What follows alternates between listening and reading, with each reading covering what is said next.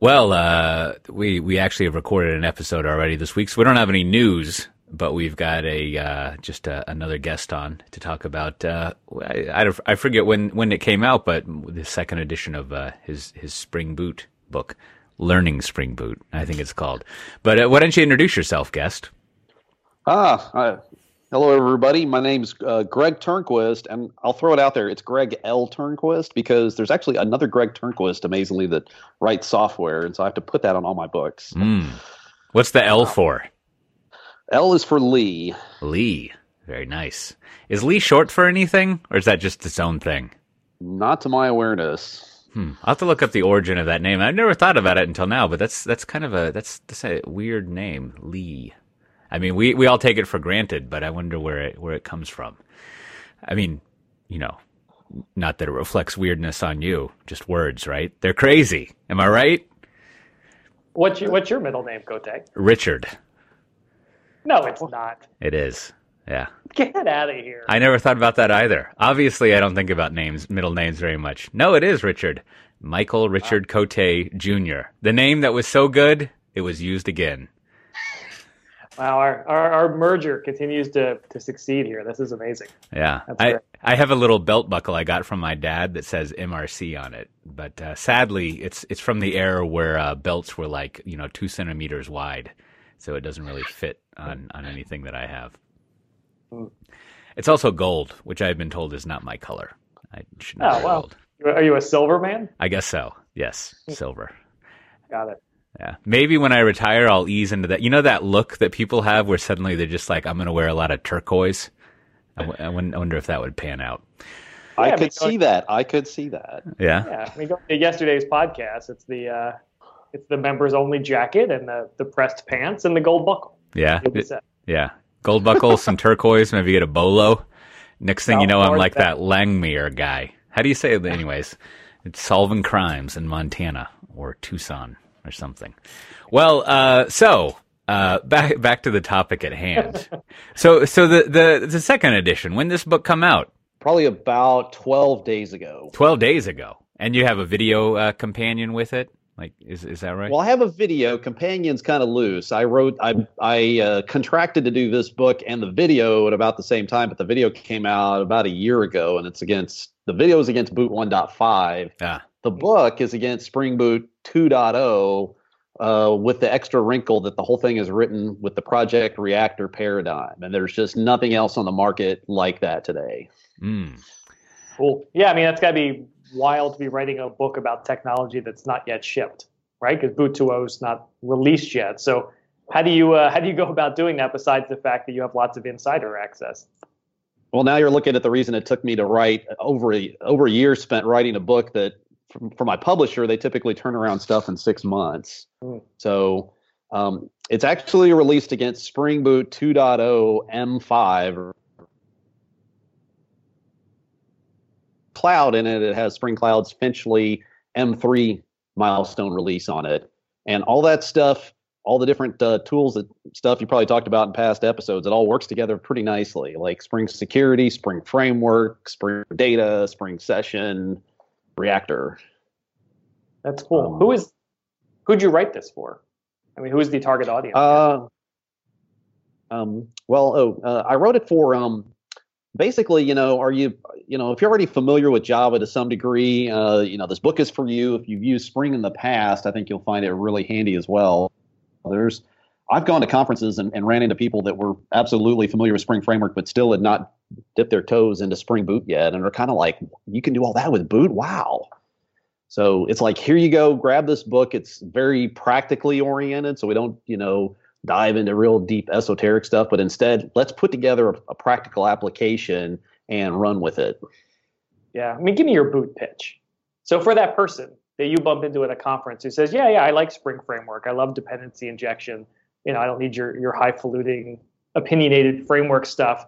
I mean, give me the Boot pitch. What does that add to a developer who's maybe even new to Spring, but let alone someone who maybe uses Spring Framework, but hasn't tried it yet? Well, I think Phil Webb has said it best. You can think of Spring Framework as like a handful of ingredients, and Spring Boot is like a pre-baked cake. So here's a cake, and in, in thirty seconds, you can have a cake and right in front of you, and then What do you want to do? You want to tweak the frosting? You want to alter how many layers it has? Do you want to swap in an alternative recipe for the cake itself? You know, start putting in your own stuff, and the the defaults back away automatically, and it just, you know, boom, you're you're working with operational stuff right right off the right off the assembly line. Yeah, so I mean, give me an example. Yeah, yeah, exactly. I was gonna say for like a web app. So right, we're building. I'm building a RESTful web service. What does Boot give me that I wouldn't just have out of the box when I start using Spring Framework? Okay, well, you start off with the. Uh, if you go to the website start dot spring dot i o, it's basically a checklist, and you say, I want, I want REST uh, on the back end. I'm going to use MongoDB, and I'm going to pick out Spring Data. And what it's going to do, it's going to hand me a running app, and I can go in and start defining the domain objects and the controllers uh, to connect it all together. And I don't need to think about, like, uh, you know, do I need to wire a servlet container, or do I need to connect it to Netty, or do I need to define view resolvers and all the stuff that you use to connect all these components together? Instead, you start writing the operational stuff, and Boot is auto wiring the rest of it for you out of the box. And and so so uh, go, going on the other end of the uh, the abstract scale, where where do these opinions come from? I mean, if it's like an opinionated way of, of packaging things up, how do they uh, how do they evolve, and how do they get decided on and, and put in there? Uh, well, there's actually a you know there's a dedicated team within the Spring within the the entire Spring team called the Spring Boot team, and um, They've they formulated a lot of opinions, but the, the Boot team and the whole Spring team is actually very open to user feedback. And so we get a lot of uh, opinions suggested by the user community, people that are deep deep in, involved with working with MongoDB, or there's other third-party toolkits. Um, in fact, we've recently added support for like Microsoft Azure to do some uh, some of these, you know, you say opinions, we call these auto-configurations, or, you know, a Boot looks at your class path and says, oh, I see that you have Spring M V C on the class path. I'm going to assume you want to use that and pre-configure some components. But if it sees these uh, particular like Azure-based components on the class path, um, it can sit there and start to auto-configure things on your behalf. So there's a lot of internal and external contribution to that. Yeah, I, I guess I guess there's some uh, there's some fine needling to be done between the the uh... the semantics of the word opinion versus convention, right? And, and like the sort of, and, and then further on default of how, how you would do things. But, um, I mean, that definitely seems like one of the primary advantages is, uh, uh, having, not having had to think about convention if you want, and, and getting things, uh, getting things wired up. But so, so anyway, as, as, as another question, like, well, I presume when you're writing a book like this, you have to sort of think about, um, what are the difficult parts about this technology that I need to educate people about? Like, what what are ways I need to change their thinking so that they understand how they're doing things? You know, unless it's just like a straight up manual, which probably is not. But like, are are there some of those things where like ways you have to think differently, uh, or or in in a good way or a bad way if you're you're doing sort of like a uh, boot led application? Well, I think more often than not, what you kind of run into, and this is what I try to put into my books, uh, is that. Uh, you, you come upon a decision. Well, Boot's got Boot in this situation. Um, you know, you may have a certain Boot may have a pre-configured opinion, but the idea is you can step in and say, well, I want to do it a different way. What's the trade-off? Because everything, you know, software is built on trade-offs. So I try to write into the book and say, here's the default opinion, but maybe you you need to do this other situation. Here's how you can get in here and just tweak this one part of the configuration, and here's one here's a reason why you may want to entertain doing that, why maybe the default's not the best answer uh for that situation. And so, you know, I try to give them I try to give them trade-offs so they can evaluate that, because not every, you know, example that I'm going to put in my book is going to fit the reader's needs directly. Hmm. That makes sense. So so it's sort of like walking through the uh the trade-offs. I'm just repeating what you said, but no, no, that makes sense. And and and I suppose, I suppose, uh, you know, in the book you give examples of like if you were to do things this way, it would imply this, uh, this, this path of nastiness to go down versus this other path of nastiness. Choose which path you want. Well, I I try to minimize usage of nastiness when I write Spring apps, but uh, yeah. Now I can throw you. Since we've been talking abstract, I can move to a little bit more concrete, the examples that are in the book. Yeah, yeah. Um, and and I can do that by uh, citing a, a, a familiar person that we all are, must know, Josh Long. So You know how Josh Long travels around to conferences, and when he gets up and does a presentation, what's the first thing that he does at any of these presentations? What does he do with the audience? I think he, he takes to... a selfie picture, right? That's right. Figure out who's on the Twitter. So, so I had this idea two years ago for a Spring One demo of I wanted to get up and demo the software stack of Spring. And the, the paradigm was, let me take a picture of, let me take a selfie and upload it to the app that I'm demoing to the audience. So basically in the book, we build a social media app where you get to upload pictures um, and make comments on them. And I call it Springagram. No trademark. So throughout,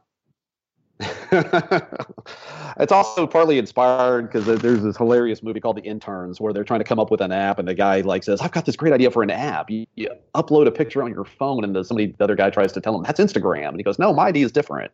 When it's absolutely not different, but um, so in this one, you know, I, I go through the book and actually chapter by chapter we build up this uh, Springagram app because you need things like you need a, a front end web page, you need to, to write stuff into the database, into MongoDB in, in this example, and we need things like WebSockets, and we need messaging, and I, I even expanded it into a microservice based solution in one of the chapters.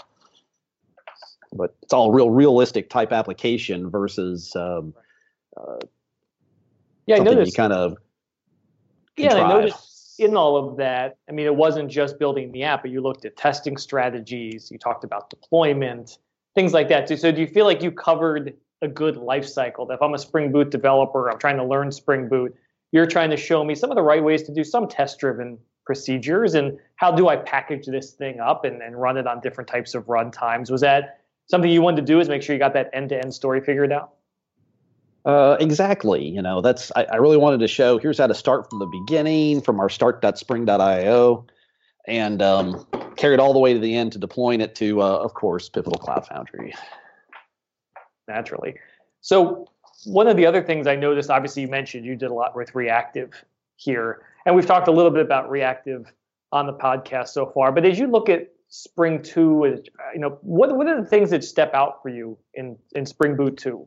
Like, is it the reactive? Are there other pieces? I mean, it's for our audience here who's going to start hearing more and more about Spring Boot two, especially at Spring one platform coming up.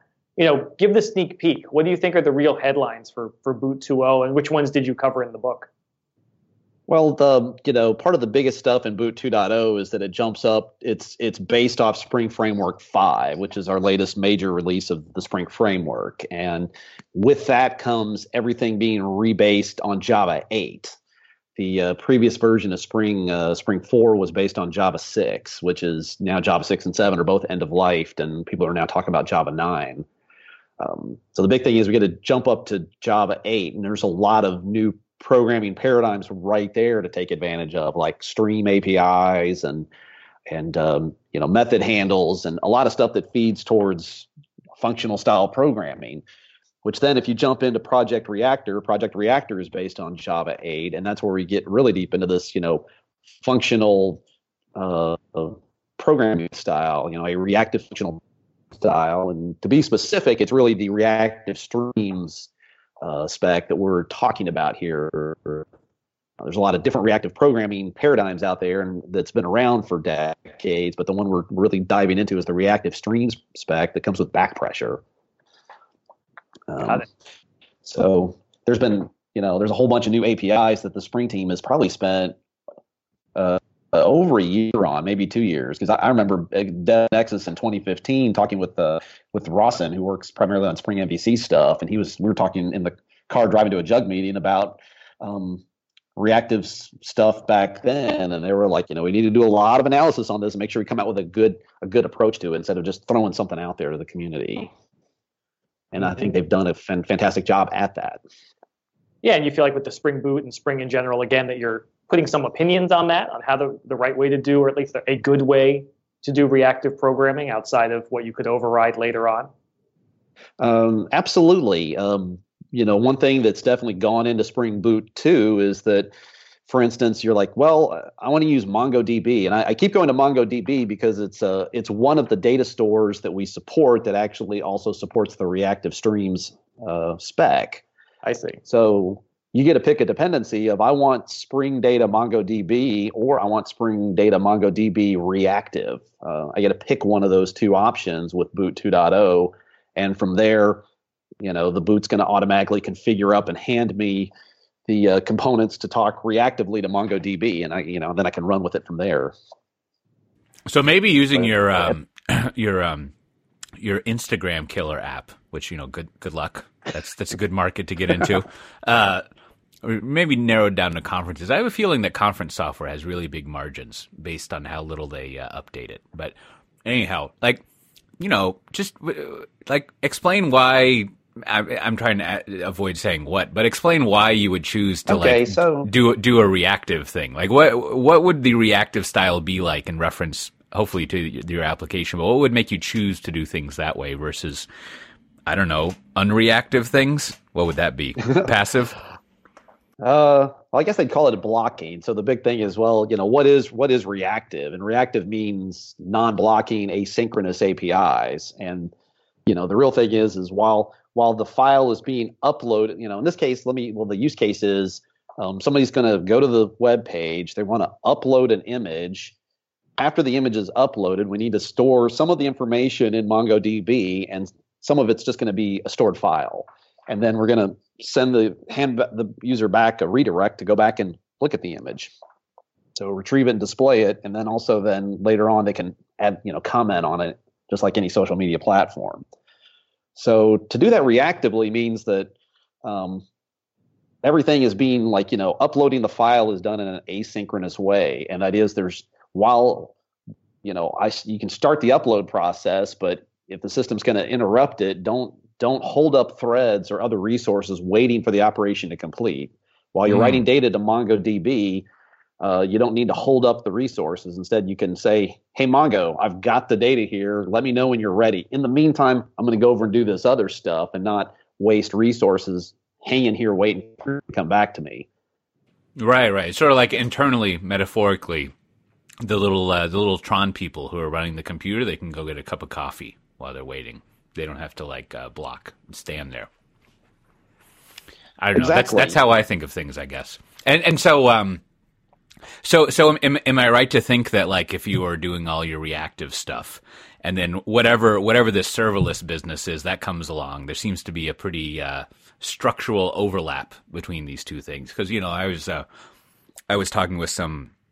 They were I S V people, if you will, not an enterprise, who was figuring out stuff to do with serverless, and we were talking through various scenarios. And it seemed like uh, it's pretty much very similar to, to, to what you were just describing, except without any orchestration on top of it. It's basically just the holes you shoot your asynchronous things down. Uh, I don't know what would be on top of that. But, I mean, I mean, is there like what kind of overlap is there between these uh, these two uh, exciting areas of, of development? Well, you know, when you talk about overlap, there's... There's, you know, this is not the only toolkit that's out there that does reactive streams or that does asynchronous, non-blocking operations. There's a lot of things. And so um, one thing that Rawson had explained to me and that has become evident with what they've with what the Spring team has released is that we don't want everybody to say, hmm, am I going to write this app in a classic Spring sense, or do I have to go write this in a completely new paradigm? Do I have to throw everything that I learned away and start over again?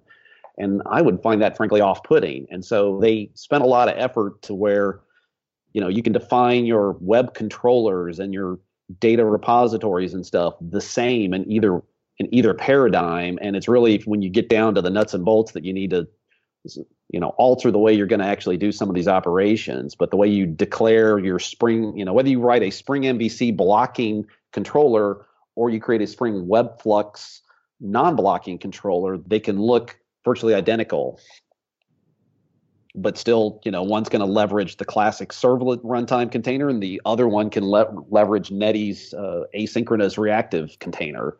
So, when you think about that, I was re- going through your uh, chapter on testing and thinking about that. And I mean, do you think with reactive or even dependency injection, where there can be at least a sense of a little more unpredictability? Does it change how you approach testing and writing tests when I've got auto configuration happening, things that can feel like black box or reactive apps where things are calling back later than I expected? How do you think about testing when you don't just have this kind of procedural blocking sort of application with hard-coded references, you know exactly what you're referencing to, Do you do you find that that changes, or it's just kind of a different, you know, a couple of different things? Well, you know, as somebody whose first job assignment in this industry was testing other people's code, um, there's there's a lot of different ways to slice testing, and I, I tried to go into a lot of detail. Granted that whole books have been written on testing, so I wanted to try to go, hey, you know, some things you need to test are very small, like unit tests. Unit tests shouldn't should not run aground of any kind of React, either blocking or non-blocking. It should be below that level. Because when you talk about blocking, now you're talking at a higher level and involving a container of some sorts. So nice. Some things you need to write unit testing, but you can easily overlook, hmm, I tested all these units, but I forgot to test what happens when you put them all together. Um, so that's why we also need integration testing. I need some sense of end-to-end testing or test a thread of testing. So let me, so in Boot one point five and earlier, they had the ability to spin up an entire embedded instance of Tomcat for one test case and test stuff like that. Um, but, but then they added a third option called a slice, saying, you know, in this case, I want everything to be mocked out except the data layer. I want to talk to a real database in this case, but let's let everything else be mocked out. So you can really, I think it's very well managed. And the, even the Reactor team has a test library to assist with saying, well, in this case, we need to actually test a reactive flow, and I need to simulate that at this point it's going to wait a whole hour virtually before it does the next uh, test step. Got it. Okay. Yeah, I'm just curious as how we think about that with our developers. And I guess kind of related to that, you talked a little bit about tooling in the book as well. And you look at dev tooling. I mean, do you have a kind of a must-have for Spring developers, whether they're getting started or more advanced, when it comes to I D Es, when it comes to sort of dev tooling or or other sort of framework components that you like to latch on? Well, I mean, what makes a good Spring dev experience in your mind? Um, well, I, you know, the, one of the modules that I thought was the coolest addition was when Spring Boot added the DevTools module, which, um, you know, that was a few releases ago, and that's something that sits there and watch it while you, it's, it's, you just add this one dependency and it sits there and watches your app. And if it detects a, a save or a refresh of the project, it just automatically relaunches the app, the, the application context. It, It, instead of restarting the entire app, it just restarts essentially the user code that you wrote. Um, and so it does it very quickly. And also they hooked in integration to Live Reload, which is an independent library that it's all built around the premise of I've got a web page in the browser and I need it to automatically click the refresh button for me uh, as soon as it detects there was an update. And that kind of stuff, to me, that just speeds up the clock cycles of I'm going to go update this template. Let me see a refresh on the web page. I'm going to update this service. I want to see it refresh on the web page uh, without having to jump back and forth and click a bunch of buttons and stuff like that. Now, now, in addition, in addition to your soon-to-be industry-leading conference selfie-sharing app, uh, like, like, do you, do you know off the top of your head? Maybe, maybe you know too, Richard. Like, do you know some some good examples of like uh, applications people would know that like are basically uh, boot-led that that have, do do a lot of the things we've just been talking about? The most stuff I hear about is uh, people like Matt Stein that are in the field all the time, and they keep coming back. And I, I, I, I couldn't put my finger on it until I think he stated one time in an email. And it's like he's like, I can't believe the amount of uh, acceptance out there in the community that's been received based on. Make everything a boot app, a self-contained boot app. That I don't think we could have predicted the success that has happened in microservices with the fact of make every single microservice a boot app. Because mm. then you have this common paradigm of here's a jar file, it does one thing and it does it well. And with the Spring Framework, you can then link to the and Spring Cloud, we can link to the other microservices. We've we can run fifty copies of this, two copies of that. Everything is connected and talking and integrated and it just seems like the boot the boot paradigm to me is almost bigger, in my opinion, than certain other things like Docker. Shots fired. There you go. So, I mean, in your mind, when you do, you know, a couple questions left, but, you know, when you look at something like Boot for everything, I mean, Boot's not lightweight per se, right? It's not like running a, you know, a thirty-two meg Node.js app somewhere. Now you're going to get a lot of power in exchange, but what what do you think, or what do you say to sometimes the concern that like, you know, a Java app, and maybe we, it's a Java app, it's not a boot app, but that Java isn't always the best fit for microservices because it has a larger footprint. What do you kind of say to that challenge? Well, I don't know, because I, I've been hearing that for I don't know how many years. I remember, I, I think when I met Rod Johnson in two thousand eight at the what was then called the Spring Experience Conference, and I, I chatted with him. He he said back then, you know, it seems popular to criticize Java, and it seems like that popularity has not faltered yet. It seems like uh, what's this this most recent survey, was it from um, the people behind JRebel, had commented that like one out of two Java developers are using Spring. And it's like Java's like one of the most one of the like the industry standard language. So to sit there and say, but but your but your jar files aren't small enough or something sounds kind of like kind of petty or, you know, not not a very well rooted thing. It's I, I think a lot of people uh, demonstrate their support for Boot by downloading it. What how many millions of downloads a month of Boot are happening? Yeah, it's crazy stuff. So like, it seems like this, you know, this so this works. This so this works for people solving problems. So what else do you need? Absolutely. Yeah, I mean, sometimes it's nice to have crazy high density, but at the same time, computing has gotten cheaper, and sometimes fighting over a gig of memory or five hundred megs, sometimes that's not worth the productivity benefits. So so then I got I got another another uh, uh, abstract question, especially especially given your background, Richard. So I, I've been, you know, I was never a big uh, uh, Microsoft dot net developer back when I did real work. But my perception. I'm sorry of, to hear that. But my my my perception, I, I, nope. my perception of that community was that there was a lot of uh, things built in, that you had sort of like a unified stack with a uh, I don't know, opinionated ways of doing things by virtue of uh, it being not not at, at the time when I was doing it an open community and things like that. And then, you know, as I've been paying more attention to the way that uh, like Spring-based Java stuff has evolved.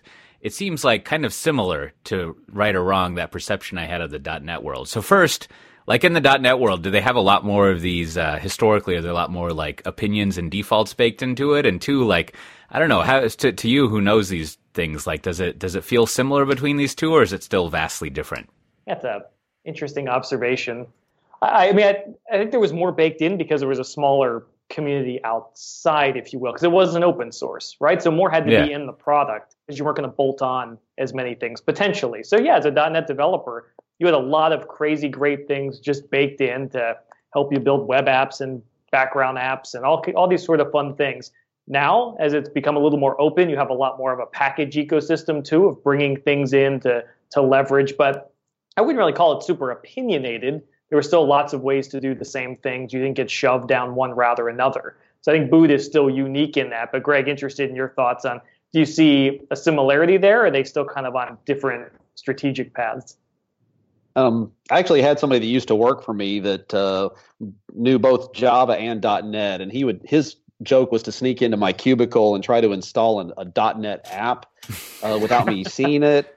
Where from his machine over the network, he could command the C D ROM drive to open up on my machine while, you know, and I'd be like, what is that? And he would also change the, change the, like the screen wallpaper and stuff. And it took him like five lines of code with .NET because of all the pre-baked A P I. So that's true. Um, it was very opinionated. Of, very easy to talk to Windows. Right. So at least that was something that was definitely made very simple. Yeah.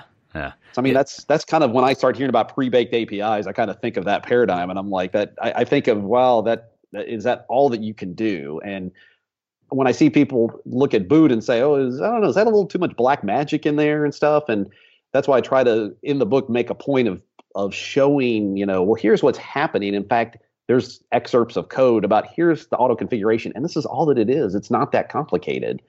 And in fact, let's go write our own auto configuration and register it, and you can make it, you know, its own first-class citizen. And there's actually companies out there or, or O S S communities that are publishing their own third-party Boot auto configuration options. So I think it's much more extensible, and you know, write, you know, do what you like uh, options when you're talking about Boot. Now, I can't comment on .NET for current sake, but so that had to be about ten years ago, but. Uh, Now, now if, if, if if I can just offer a suggestion for the third edition of your book, you might want to incorporate opening C D ROM drives somehow into there. I think I think that would be uh, that would be great. Maybe integrate with the local operating. It reminds me of a a joke uh, way back when we played on one of our uh, coworkers. We were we were like, you know, at a startup, so we were in some big ugly room of some cheap space we had rented, all of us. And every day for about a month, we would like move uh, our our our friend. Let's say our our, our he was our friend. Our our friend's uh, desk like an inch closer to another desk. And, uh, you know, so it's kind of imperceptible. And I remember one day he came in and finally noticed it. And I think he just like lost it. He just was got very upset at that prank. So it sounds like maybe you were uh, much better at receiving pranks of having your C ROM drive big, open. Big fan. Yeah. Uh, moving the desk by an inch. Well, uh, so I mean, I mean, I think, I think that's a, that's a, that's a pretty good overview there of the book. I mean, the, the, uh, I assume the book's available everywhere, right? Where, where fine books are sold. Oh yeah. Yeah. Yes. Yeah. Jump. Go go to Amazon right now and, and get your copy. Learning Spring Boot Second Edition. So how how long do you think it takes to I go through know. the book? It took, well, it took me a year to go through it, but I don't want to say that that's the story for everybody. Um. yeah, well, I, th- I think I think writing it's a uh, another story.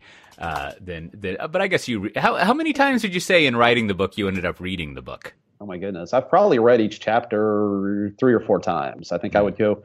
And at a certain point, now this is a tip for any author, at a certain point you've got to stop reading it because every time you read it, you're going to find a mistake. Mm, now that's and true. You have to realize when it goes to press, there are mistakes in there and you have to let it go. yeah, yeah, yeah. Yeah, that's that's a nice but, moment uh, of calm when you just decide that like, screw it, I'm done with this thing. That's that's uh, that's enjoyable. A little nerve-wracking maybe. Well, then you also write some other books, right? Yeah, this is actually the fourth book that I've written. I wrote... Um, I wrote its predecessor, Learning Spring Boot, and just that's that's the first edition, and that was based mm-hmm. on Boot one point one point six, which is now an antique, I guess. Um, that one was really popular. I, you know, that uh, that was the first book that hit the market that was on Spring Boot. I'll say in English. I think somebody beat me in in Japanese, but um, putting out a book. But uh, I'll say in English, and uh, that was real popular because that was that came out. I think I signed the contract like only weeks after Boot came out on uh, back in two thousand thirteen. But uh, so, and then before that, I wrote a book on called Python Testing Cookbook that actually people are still buying today, amazingly, back in two thousand eleven. Mm. And then you write and, some fiction books too, right? Yes, that is that is correct. I'm, I'm I've actually written a I've written a novel. Uh, it's a, a sort of a Y A speculative fiction thing, and it's uh, slated to be published next March. Oh, you know, I, I was I was looking through your books and thinking like, I guess I guess uh, uh, there's there, I've come across a lot of people at Pivotal, well, which is to say two, who like write uh, write fiction books, but two is a lot more than the zero that I've ever come across. I wonder if there's other people inside Pivotal who write uh, who write fiction on the on the side, or maybe their job is the side and the fiction is the the, the main table or whatever. But uh, it's an interesting phenomena to see. Yeah, well, I can tell you my first cube mate that I had at my first job ever was uh, he was actually a graduate with a degree in English. And so, so, you know, working on software was just his day job. He was actually a, a wannabe uh, author. And so back then, uh, self-pubbing was a whole different thing twenty years ago than it is today. yeah, yeah. Seems like it's a lot easier nowadays to do. So it is, and the I'm, I actually provide assistance to my wife's actually an author and has published seven novels, and mm. so half of them are published with small presses, the other half are self-pubbed. Ah, so well, that's interesting. So when when you're writing when you're writing any type of your books, do you uh, do you like hole yourself up in a little uh, hobbit hole somewhere? Like how do you how do you like pay attention to, or do you have do you not have that problem? Can you just like write and be interrupted all the time and everything's fine? How do you, how do you set up the environment to get stuff done? Well, I would typically, my best writing would be, I would write at night when everybody was asleep and no one was disturbing me. And when I found out that that paradigm is absolutely required when you're recording video. oh, yeah, yeah. Because yeah. I've, we got, I have three kids. They're uh, eight, six, and three. And so there's just no way I can sit there and write a tech chapter with five, you know, an interruption every five minutes. Yeah. Yeah, I've no, I've noticed that the kids are not very good at trusting that uh, this concept of could you just wait? They're like, and basically their answer is always no. I can't. They'll wait about thirty seconds, and that's what they—that's what waiting is. So. Yeah, yeah. They don't—they don't practice the uh, the asynchronous sort of thing. Very highly synchronous. These kids. Lots of lots of blocking required. Well, that, that's great. That was a, that's a good overview of it. Uh, you know, I'm I'm always uh, I'll have, I'll have to go get a copy myself to uh, to read through it, and then maybe I'll I'll, I'll uh, you know I I've, I always try, as I try to do here, I try to get people to explain to me what uh, reactive and backflow is, and I think so far. You've given me the most uh, simple explanation. You just basically expanded it out into a bunch of words that I already know, which is great. But uh, it would be even better to see an example application. And, you know, just as a side note, I've been looking at several example applications recently. And, uh, yeah, you know, it's really easy to have a simple application be as complex as you want it to be, which sounds a little weird, but it also means that, like, if you think your application is overly complex, it's probably pretty normal. Right? Like, like everyone gets upset about how complicated their apps are, but you look at all these applications and they're, uh, they have a lot of things running around as well. So the, the sort of like mean, if you will, of complexity seems pretty ordinary across projects. I don't know if that's true or not, but anyways, uh, well, I think it's a good microcosm of real software development is like, you just, you start with something simple and you keep, it keeps expanding and getting more complex to yeah. solve this and that and the other. Yeah, for sure. Yeah. All right. Well, great. Well, thanks for being on. Well, as always, this has been Pivotal Conversations. If you want to get the most recent episodes or uh, peruse the back catalog, uh, you know, maybe it's late at night and you've got time on your own and you, you don't need to write or, or make a video. You can just sit there and, and listen to uh, old episodes. Uh, you can go to uh, soundcloud.com slash Pivotal Conversations. And every Thursday or so, we post formal show notes at uh, pivotal.io slash podcast. And uh, with that, we'll see everyone next time. Bye-bye.